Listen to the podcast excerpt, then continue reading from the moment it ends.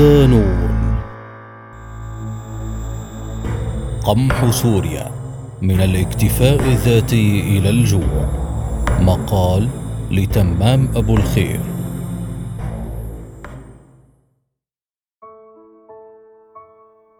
في أبريل عام 2012 وضب الفرع السوري لمركز البحوث الزراعية الدولي إيكاردا ومقره في ريف حلب الجنوبي. في بلدة باتت تعرف شعبيا باسمه معداته الثمينة وعينات من بذور القمح وبذور أخرى وجيناتها. وانطلق بها خارج البلد التي تشهد حربا ضروسا قال حينها إنه يريد تأمين البذور في مكان آمن بعيدا عن الحرب. أرسل إيكاردا نسخا من كافة بيانات التسجيل الخاصة ببنك الجينات الزراعية السوري إلى عدة بنوك جينية حول العالم. على رأسها بنك جينات سفالبارد العالمي للبذور في النرويج والذي يعرف بأنه قبو يوم القيامة ويقع في منطقة نائية في القطب الشمالي فيما استقر المقر الرئيسي لإيكاردا في مدينة الرباط المغربية. عملية الإنقاذ تلك والتي تبرهن على جودة القمح السوري الذي لا يقدر بثمن تبعها محاولات لعلماء أمريكيين للعثور على حل ينقذ المحاصيل الزراعية في بلادهم وخاصة القمح من التأثيرات الجوية وتغير المناخ. وظلوا عاجزين عن إيجاد حل حتى وجدوا ضالتهم في بذور أحد أنواع القمح السوري لتحقيق أهدافهم. فقد اكتشف الباحثون أن البذور السورية هي الوحيدة التي لم تصبها الآفات والحشرات من بين آلاف الأنواع من النباتات التي دمرتها الآفات. خلال تجارب حصلت في حقل بولاية كنساس الأمريكية. ويشير الخبراء الأمريكيون إلى أن ميزة البذور السورية هي قدرتها على التطور جينيا والحفاظ على خصائصها التي تمكنها من مكافحة الآفات والحشرات مع تغير الطبيعة المناخية للمكان. وبالصورة العامة لا بد من ذكر سوريا إذا ما ذكر القمح فزراعة هذا المنتج في البلاد مرت بأطوار متعددة منذ البذرة الأولى حيث كانت البلاد تأكل وتطعم غيرها إذ تروي الدراسات التاريخية أن الإمبراطورية الرومانية كانت تتزود من سهول حوران من القمح والمنتجات الزراعية حتى وصفت بأنها أهراء روما أي مستودعات الغذاء. وبسبب اعتماد الرومان على المنتجات الزراعية وخاصة القمح حرصوا على استغلال الأراضي وأولوها اهتماما كبيرا لتطوير أنظمة الري فحفروا القنوات والآبار تحت إشراف مهندسين مختصين. وحديثا لم يرى السوريون خيرا قط من حافظ الأسد ولم تكن له حسنة واحدة يمكن أن تترك ذكرى طيبة له في ذاكرة السوريين. اللهم إلا نجاحه في وضع سوريا على خارطة الدول القليلة في العالم المكتفية ذاتيا بالقمح. وذلك في محاولة منه لكبح آثار العقوبات الأمريكية على نظامه إلا أن وريثه بشار أفسد كل شيء. من الاكتفاء الذاتي إلى الاستيراد. على مدار عشرين عاما كانت سوريا الدولة العربية الوحيدة المكتفية ذاتيا من القمح ويوجد لديها فائض تصدره. عدا عن ذلك فلديها أفضل البذور عالميا.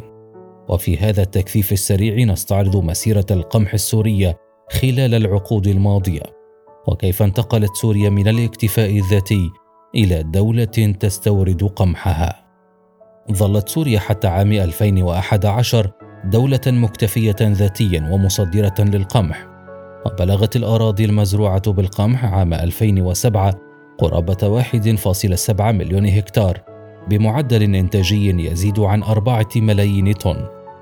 وكانت سوريا تعتمد سياسة دعم مركزة لمحصول القمح فضلا عن محاصيل أخرى مثل القطن والزيتون والحمضيات. هذه المحاصيل وصل إنتاجها إلى حد جيد حيث باتت تنتج البلاد ما يفوق المليون طن. حافظت سوريا منذ عام 1990 وحتى عام 2011 على المساحة المزروعة بالقمح والتي بلغت نحو 1.6 مليون هكتار وأبقت الإنتاج أعلى من الحاجة محتفظة بمخزون استراتيجي يكفي لعامين. ومن مساحة القمح المزروعة تشكل المساحة المروية 43% والمساحة البعلية التي تعتمد على الأمطار 57% والجدير بالذكر أن هذه النسب تعطي مؤشرا لاتساع الرقعة المروية بعد أن كان السوريون يعتمدون في هذه الزراعة على الأمطار. ولكن مع دخول الألفية الجديدة وتطوير الأدوات الزراعية بات المزارعون يعتمدون أكثر على الآلة في محاصيلهم ما وفر الجهد المبذول وحسن من الإنتاج. بلغ متوسط إنتاج البلاد من القمح خلال فترة 1995 و 2009 نحو أربعة ملايين طن وكان أعلى إنتاج عام 2006 بمقدار 4.9 ملايين طن. انتهجت الحكومة السورية سياسة شراء كل محاصيل القمح من المزارعين. حيث كانت تشتري قبل عام 2011 ما كميته 2.5 مليون طن لمد الأفران به وتعزيز الاحتياطات فيما يتم تصدير ما يقارب فاصل خمسة مليون طن إلى دول أخرى مثل مصر واليمن والأردن وغيرها. بدأت سوريا تشهد تراجعا في زراعة القمح حيث شهدت السنوات الثلاث التي سبقت الثورة السورية عام 2011 إنتاجا أقل من المطلوب بسبب سوء المناخ والجفاف الذي ضرب المنطقة. وبسبب ذلك هاجر آلاف الفلاحين بعض المناطق التي كانت تشكل أراض لزراعة القمح في منطقة الجزيرة السورية. ولم يكن الجفاف هو السبب الرئيسي لهذا التراجع فقد رفعت الحكومة أسعار الوقود والأسمدة وأصبحت كلفة الإنتاج لا تتناسب مع سعر السوق. عطفا على ما سبق، بدأت سوريا استيراد القمح عام 2008 وانخفض متوسط الإنتاج حيث تستلم الحكومة من الفلاحين 2.4 مليون طن من القمح عام 2010 مقارنة مع 2.8 مليون طن عام 2009 وهو العام الذي استقبلت فيه موانئ سوريا 1.2 مليون طن من القمح بعد سنوات الاكتفاء. القمح بعد الحرب مع انطلاقة الثورة السورية وبدء النظام السوري حربه على السوريين، تدهور إنتاج القمح في سوريا بشكل كبير.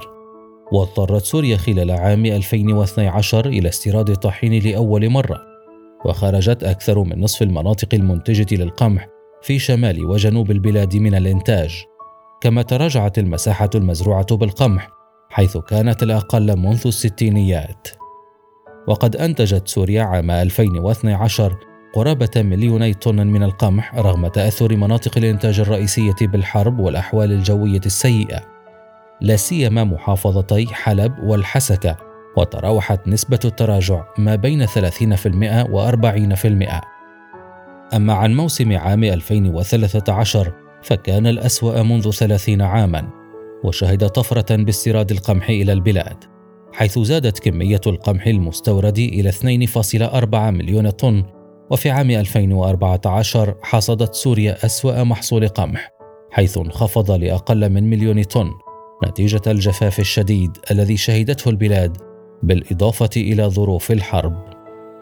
أما في عام 2015 قالت مصادر النظام إن حصيلة مشتريات الدولة من المزارعين بلغت 454 ألف طن مقارنة مع 523 ألف طن في العام 2014 ونتيجة توزع قوى السيطرة في سوريا لا توجد إحصاءات لكامل الإنتاج في البلاد حيث قام كثير من الفلاحين ببيع محاصيلهم بأسعار أرخص لوسطاء يصدرونها إلى العراق وتركيا. عام 2016 بلغ إنتاج سوريا من موسم القمح 1.7 مليون طن تم تسويق 425 ألف طن منها لمصلحة المؤسسة العامة للحبوب والكميات الأكبر من الحبوب التي تم استلامها كانت من الحسكة في حين أن بقية المحافظات لعب عامل الجفاف دورا سلبيا فيها إضافة إلى احتفاظ بعض الفلاحين بإنتاجهم والبعض الآخر باعه للتجار في مناطق السيطرة المختلفة. في عام 2017 وصل إنتاج سوريا من القمح إلى مليون وثمانمائة وخمسين ألف طن في الوقت الذي كان إجمالي إنتاج القمح عام 2013 على سبيل المثال نحو ثلاثة ملايين طن. بينما لم يتجاوز إنتاج القمح لعام 2018 المليون ومئتي ألف طن بحسب منظمة الفاو للأغذية. توقع النظام السوري أن يتجاوز موسم القمح لعام 2019 حدود ال 2.5 مليون طن خاصة بعد عودة العديد من المناطق لسيطرته حيث بات يسيطر على المساحة الأكبر ما يؤمن الطلب المحلي ويحقق الاكتفاء الذاتي. كاد أن يكون عام 2019 عام خير على القمح السوري لو لم تأتي الحرائق على عشرة بالمئة منه حيث اشتعلت النيران في حقول القمح والشعير وأكدت المعارضة السورية حينها أن الحرائق طالت كافة محاصيل القمح في البلاد وقدرت المساحات المحترقة بأكثر من ثمانين ألف دونم. في عموم سوريا. ما يشكل نحو عشرة في المئة من كامل محصول القمح والذي كان من المتوقع أن يتراوح بين 2.7 و 3 ملايين طن وهو الموسم الأضخم منذ أكثر من عشر سنوات. وتقاذفت الأطراف كافة الاتهامات بافتعال الحرائق حيث حمل كثيرون قاصد المسؤولة عن أمن منطقة الجزيرة السورية المسؤولية عن الحرائق. في حين قالت الإدارة الذاتية في بيان إن الحرائق مفتعلة من قبل أياد مخربة تهدف ضرب اقتصاد المنطقة ومحاربة الناس في أرزاقهم وممتلكاتهم بعد الفشل في زعزعة الاستقرار. وقد تبنى تنظيم داعش بعض الحرائق معتبرا أن عمليته هي ضد من وصفهم بالمرتدين في مناطق الرقة والحسكة وريف حلب. أما بالنسبة إلى الحرائق التي طالت محصول القمح في مناطق المعارضة فكان واضحا أن النظام هو من افتعلها بغارات جوية أو قذائف مدفعية. وبعد سيطرة النظام على الكثير من الأراضي التي كانت بحوزة المعارضة تقلصت المساحة الصالحة لزراعة القمح ما أدى إلى أزمة كبيرة. من أين تستورد المناطق السورية قمحها؟ كما أسلفنا كانت سوريا هي التي تصدر القمح للعديد من الدول. إلا أنها باتت اليوم بحاجة لاستيراد هذه السلعة بكميات مليونية حيث نقلت وكالة أنترفاكس الروسية عن وزير الاقتصاد والتجارة الخارجية السوري محمد سامر الخليل قوله إن سوريا بحاجة إلى استيراد أكثر من 1.5 مليون طن من القمح سنوياً معظمها من روسيا. والحديث هنا في منتصف الشهر الأول من العام الحالي لكن مع بدء الغزو الروسي لأوكرانيا وظهور أزمة غذاء عالمية أوقفت روسيا تصديرها للقمح إلى سوريا. هذا بالنسبة إلى مناطق النظام. أما ما يخص مناطق سيطرة المعارضة الواقعة تحت الإدارة التركية فإنها تحاول الاكتفاء ذاتيا من محصول القمح المزروع ولكنها تغطي النقص بالاستيراد من تركيا التي تعتبر المنفذ الوحيد لها. وفي حديث لرئيس الحكومة السورية المؤقتة عبد الرحمن مصطفى قال إن المناطق الخاضعة لسيطرتهم تمتلك مخزون قمح يكفي حتى نهاية سبتمبر أيلول 2022 أي بداية الموسم الجديد للمحصول. وأكد مصطفى أن حكومته لا تتلقى الدعم بمادة القمح من أي دولة موضحا أن تركيا هي فقط من تدعمنا. وأشار إلى أن حوالي أربعة ملايين سوري متواجدون في مناطق المعارضة ونحن بحاجة للدعم في القطاع الصحي والتعليمي. خاصة في ظل أزمة كورونا التي ضربت كل دول العالم. في إدلب التي تتواجد فيها حكومة الإنقاذ فإن الحال يعتبر سيئا بالنسبة إلى القمح وتضطر الإنقاذ أيضا إلى الاستيراد من تركيا ويدخل بعض الطحين إلى المحافظة على شكل مساعدات إنسانية من برنامج الغذاء العالمي التابع للأمم المتحدة أما بالنسبة إلى القمح فيدخل 90% منه عن طريق تركيا قادما من أوكرانيا. أما بالنسبة إلى مناطق سيطرة قصد فتعتزم الأخيرة استيراد القمح من روسيا بهدف تغطية العجز وأزمة نقص الخبز التي ضربت شمال شرق سوريا. وقد بدأت تجري مشاورات قبل الغزو الروسي لأوكرانيا بين الجانب الروسي وقصد لتوريد نحو 100 ألف طن كأول دفعة وقد تتبعها دفعات أخرى بحسب الحاجة. ويذكر أن المنطقة التي تسيطر عليها قصد هي أغنى المناطق السورية بالقمح لكن حالة عدم الاستقرار أدت إلى تراجع الإنتاج وسوء المنتج. بالعموم شهدت سوريا العام الماضي أخفض نسبة لإنتاج القمح منذ خمسين عاما ويرجع ذلك للقحط وارتفاع أسعار المواد والظروف الاقتصادية السيئة وفقا لما نشرته منظمة الفاو.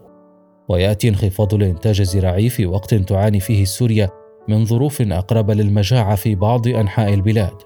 حيث أصبح أكثر من 90% من السكان يعيشون في فقر وأكثر من 12.4 مليون نسمة يعانون من حالة انعدام الأمن الغذائي بحسب المنظمة. الموقف الآن مناطق سيطرة النظام فشل عام القمح أثرت الحرب الروسية الأوكرانية على النظام السوري في مجالات عدة وأهمها مادة القمح حيث كان النظام يعتمد خلال السنوات الأخيرة على القمح الروسي بشكل كبير وبات يستورد ما يقارب المليون ونصف المليون طن سنويا. وباتت الحكومة التابعة للنظام في مأزق بعد الإعلان الروسي عن وقف تصدير القمح حتى نهاية يونيو حزيران المقبل. وبدوره قال المدير العام للمؤسسة السورية للحبوب عبد اللطيف الأمين يوجد مخزون كاف من مادة القمح يكفي الاحتياجات الطحينية لغاية الشهر السابع. حيث لا تزال عملية توريد الأقماح مستمرة عبر تنفيذ العقد مع الجانب الروسي المتضمن استيراد مليون طن تم تنفيذ أكثر من 600 ألف طن منها. وبعد الإعلان الروسي سارعت حكومة النظام إلى البحث عن جهات لتستورد منها القمح حيث أعلن عبد اللطيف الأمين أن المؤسسة تنوي التعاقد على توريد 200 ألف طن قمح من الهند كما أنها تبحث عن خيارات بديلة لاستيراد القمح. الجدير بالذكر أن نظام الأسد أعلن عن خطة للتوسع في زراعة محصول القمح لموسم 2020-2021 وإعلانه عام القمح إلا أن هذه الخطة ورغم الترويج لها كثيرا باءت بالفشل الذريع حيث باتت البلاد تحت تهديد أزمة خبز أكبر خلال العام الجاري بعد انخفاض في معدل هطول الأمطار محدثا فجوة في الواردات تبلغ 1.5 مليون طن على الأقل. وقال عضو المكتب التنفيذي لقطاع الزراعة التابع للنظام في حماة فاضل درويش إن حكومة الأسد أخطأت بتسمية الموسم الحالي بعام القمح فقد فشلت الخطة ولم تحقق أهدافها. مضيفا أن وزارة الزراعة فشلت في زراعة مناطق المحافظة الشرقية بالقمح بدلا من الشعير حيث خسرنا المحصولين معا. فمن منطقة محردة باتجاه الشرق كان محصول القمح سيئا نتيجة العوامل الجوية. وتحتاج مناطق النظام إلى مليوني طن من القمح سنويا لتأمين حاجتها من الخبز إضافة إلى 360 ألف طن من البذور ونحو 800 ألف طن للاستخدامات الأخرى من صناعة البرغل والمعكرونة والفريكة والسميد وغيرها بحسب إحصاءات وزارة الزراعة. ومجموعها يزيد على ثلاثة ملايين طن. لكن وفي كل عام تبرز أزمة طوابير على أفران الخبز في مناطق سيطرة النظام نتيجة أزمة القمح المستمرة. المناطق المحررة تعاني اليوم الأراضي الزراعية وخاصة تلك المنتجة للقمح في المناطق المحررة من مشاكل متعددة مرجوعها للعوامل الجوية والاقتصادية والأزمات العالمية وفشل إدارة السلطات التي تحكم هذه المناطق. ويجدر الذكر هنا أن منطقة إدلب غير مرتبطة بشكل مباشر بريف حلب الشمالي وذلك لوجود حكومتين منفصلتين لإدارة هاتين المنطقتين. فمنطقة إدلب وبعض مناطق الريف الغربي لحلب تقع تحت إدارة حكومة الإنقاذ التابعة لهيئة تحرير الشام. وكذا المنطقة الأخرى التي تقع في ريف حلب الشمالي وعفرين تدار مدنيا من قبل الحكومة المؤقتة المدعومة تركيا. لكن هاتين الحكومتين لا تملكان التصرف بحرية بحكم وجود الفصائل العسكرية التي تفرض المكوس والضرائب على الفلاحين. أعانى محصول القمح خلال السنوات الماضية من الضعف بحكم الحرب القائمة، خاصة في هذه المناطق التي لم تهدأ فيها الحرب حتى عام 2020.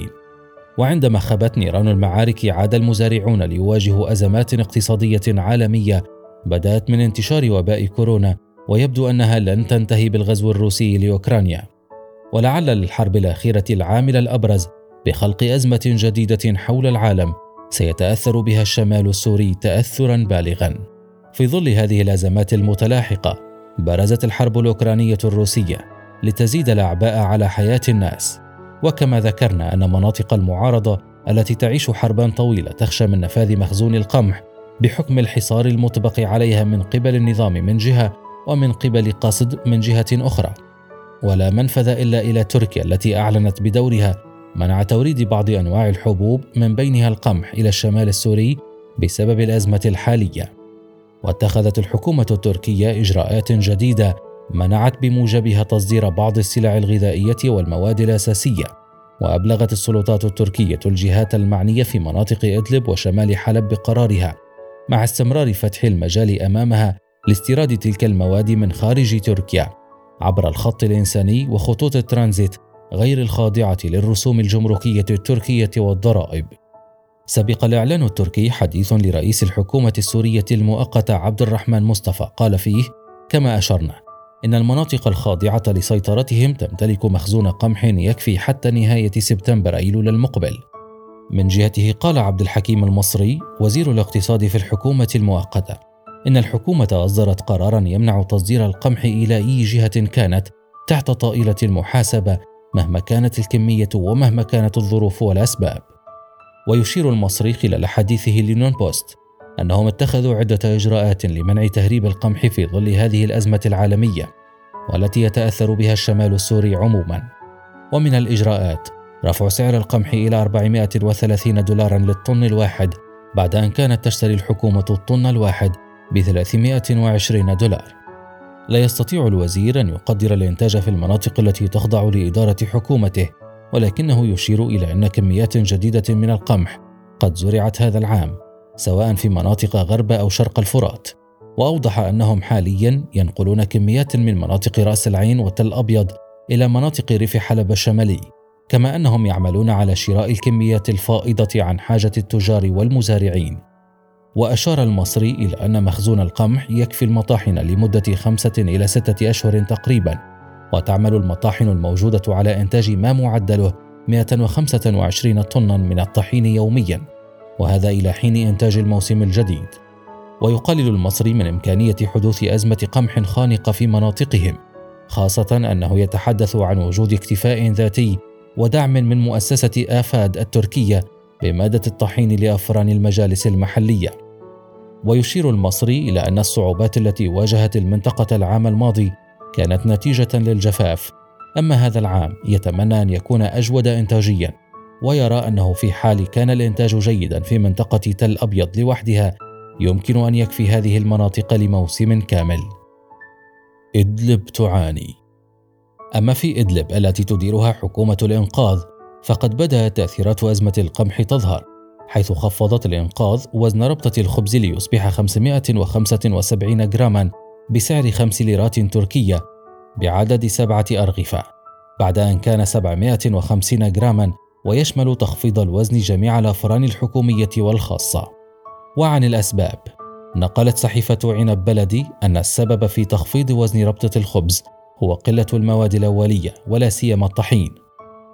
إذ كان يبلغ سعر الطن الواحد من الطحين من 380 إلى 390 دولار وارتفع ليصل إلى حوالي 530 و 540 دولارا للطن الواحد.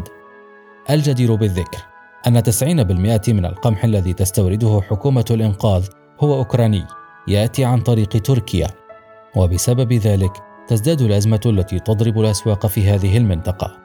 ويذكر أن الحكومة حاولت منذ أكتوبر تشرين الأول تنفيذ عدة خطط لدعم مادة الخبز عبر دعم الأفران الحكومية وتم تحديد سعر ربطة الخبز حينها ب 2.5 ليرة تركية بوزن 600 جرام. كما أعلنت الحكومة عن منحها قرضا عينيا حسنا للمزارعين في إدلب وذلك لتحقيق ما قالت إنه متطلبات الأمن الغذائي. وقالت وزارة الزراعة والري في حكومة الإنقاذ إن القرض يهدف إلى دعم محصول القمح لموسم 2021 و2022 وفقا لإحصاءات حكومة الإنقاذ فإن إنتاج القمح تراجع عام 2021 إلى 33 ألف طن. في حين أن الإنتاج عام 2020 تجاوز 70 ألف طن بما يقدر بأكثر من ضعف الإنتاج الإجمالي. وذلك بعد تراجع مساحة الأراضي المزروعة من أكثر من 19 ألف هكتار إلى 9800 هكتار فقط. إثر سيطرة النظام وحلفائه على مناطق واسعة من ريف حما وصولا إلى ريف إدلب. ووفقا للإنقاذ فإن منطقة إدلب غير مكتفية ذاتيا من مادة القمح، وذلك بسبب قلة الإنتاج وكثرة الطلب والكثافة السكانية العالية. كما تقول إنها تعمل على تحقيق هذا الاكتفاء بالإجراءات التي تقوم بها، وذكرناها آنفا حيث يذكر أن القمح المنتج محليا لا يكفي احتياجات السوق المحلية ومخزون إدلب من القمح لا يكفيها حتى لشهر واحد. الحسكة سلة سوريا القمحية خاوية. كانت محافظة الحسكة الواقعة شرقي سوريا والتي تسيطر عليها حاليا قصد المصدر الأساسي للقمح في سوريا حيث كان يشكل إنتاجها نحو 60% من حاجة سوريا للمحصول الاستراتيجي. إلا أن تراجعا ضرب إنتاج المحافظة ومرجوع ذلك لسوء إدارة القطاع الزراعي.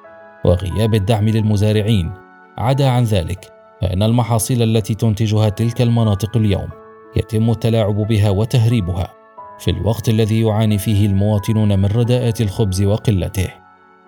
عام 2020 تسلمت قصد من الفلاحين أكثر من 600 ألف طن من القمح خلال محصول العام 2020 وأكثر من 900 ألف طن خلال محصول العام 2019 وباعت أكثر من 200 ألف طن من القمح للنظام خلال العامين 2019 و2020 من مخزونها. ووفقا لتلفزيون سوريا فقد صدرت الإدارة الذاتية عبر تجار أكثر من 300 ألف طن من القمح إلى العراق والخارج عبر إقليم كردستان في عامي 2019 و2020 وقد ضربت العام 2021 وقد ضربت العام 2021 موجة جفاف في مناطق شرق سوريا الأمر الذي أدى إلى تلف معظم مساحات الأراضي البعلية وتسلمت سلطات قصد من المزارعين قرابة 180 ألف طن من القمح مقارنة مع 600 ألف طن العام الذي سبقه وتتراوح حاجة منطقة الإدارة الذاتية سنويا بين 550 و 600 ألف طن لتأمين الطحين للأفران المدعومة في المنطقة. مشاريع خيرية لدعم القمح. أحمد شهاب مدير برنامج الأمن الغذائي وسبل العيش في منظمة بنفسج يقول في حديثه لنون بوست إن الخطط موجودة لدى المنظمات في إدلب وذلك من أجل مواجهة أزمة القمح العالمية التي تمتد إلى إدلب يوما بعد آخر. وأشار إلى وجود مشاريع لدعم المزارعين ماليا ولوجستيا لكن هذا الدعم لا يكفي جميع المزارعين.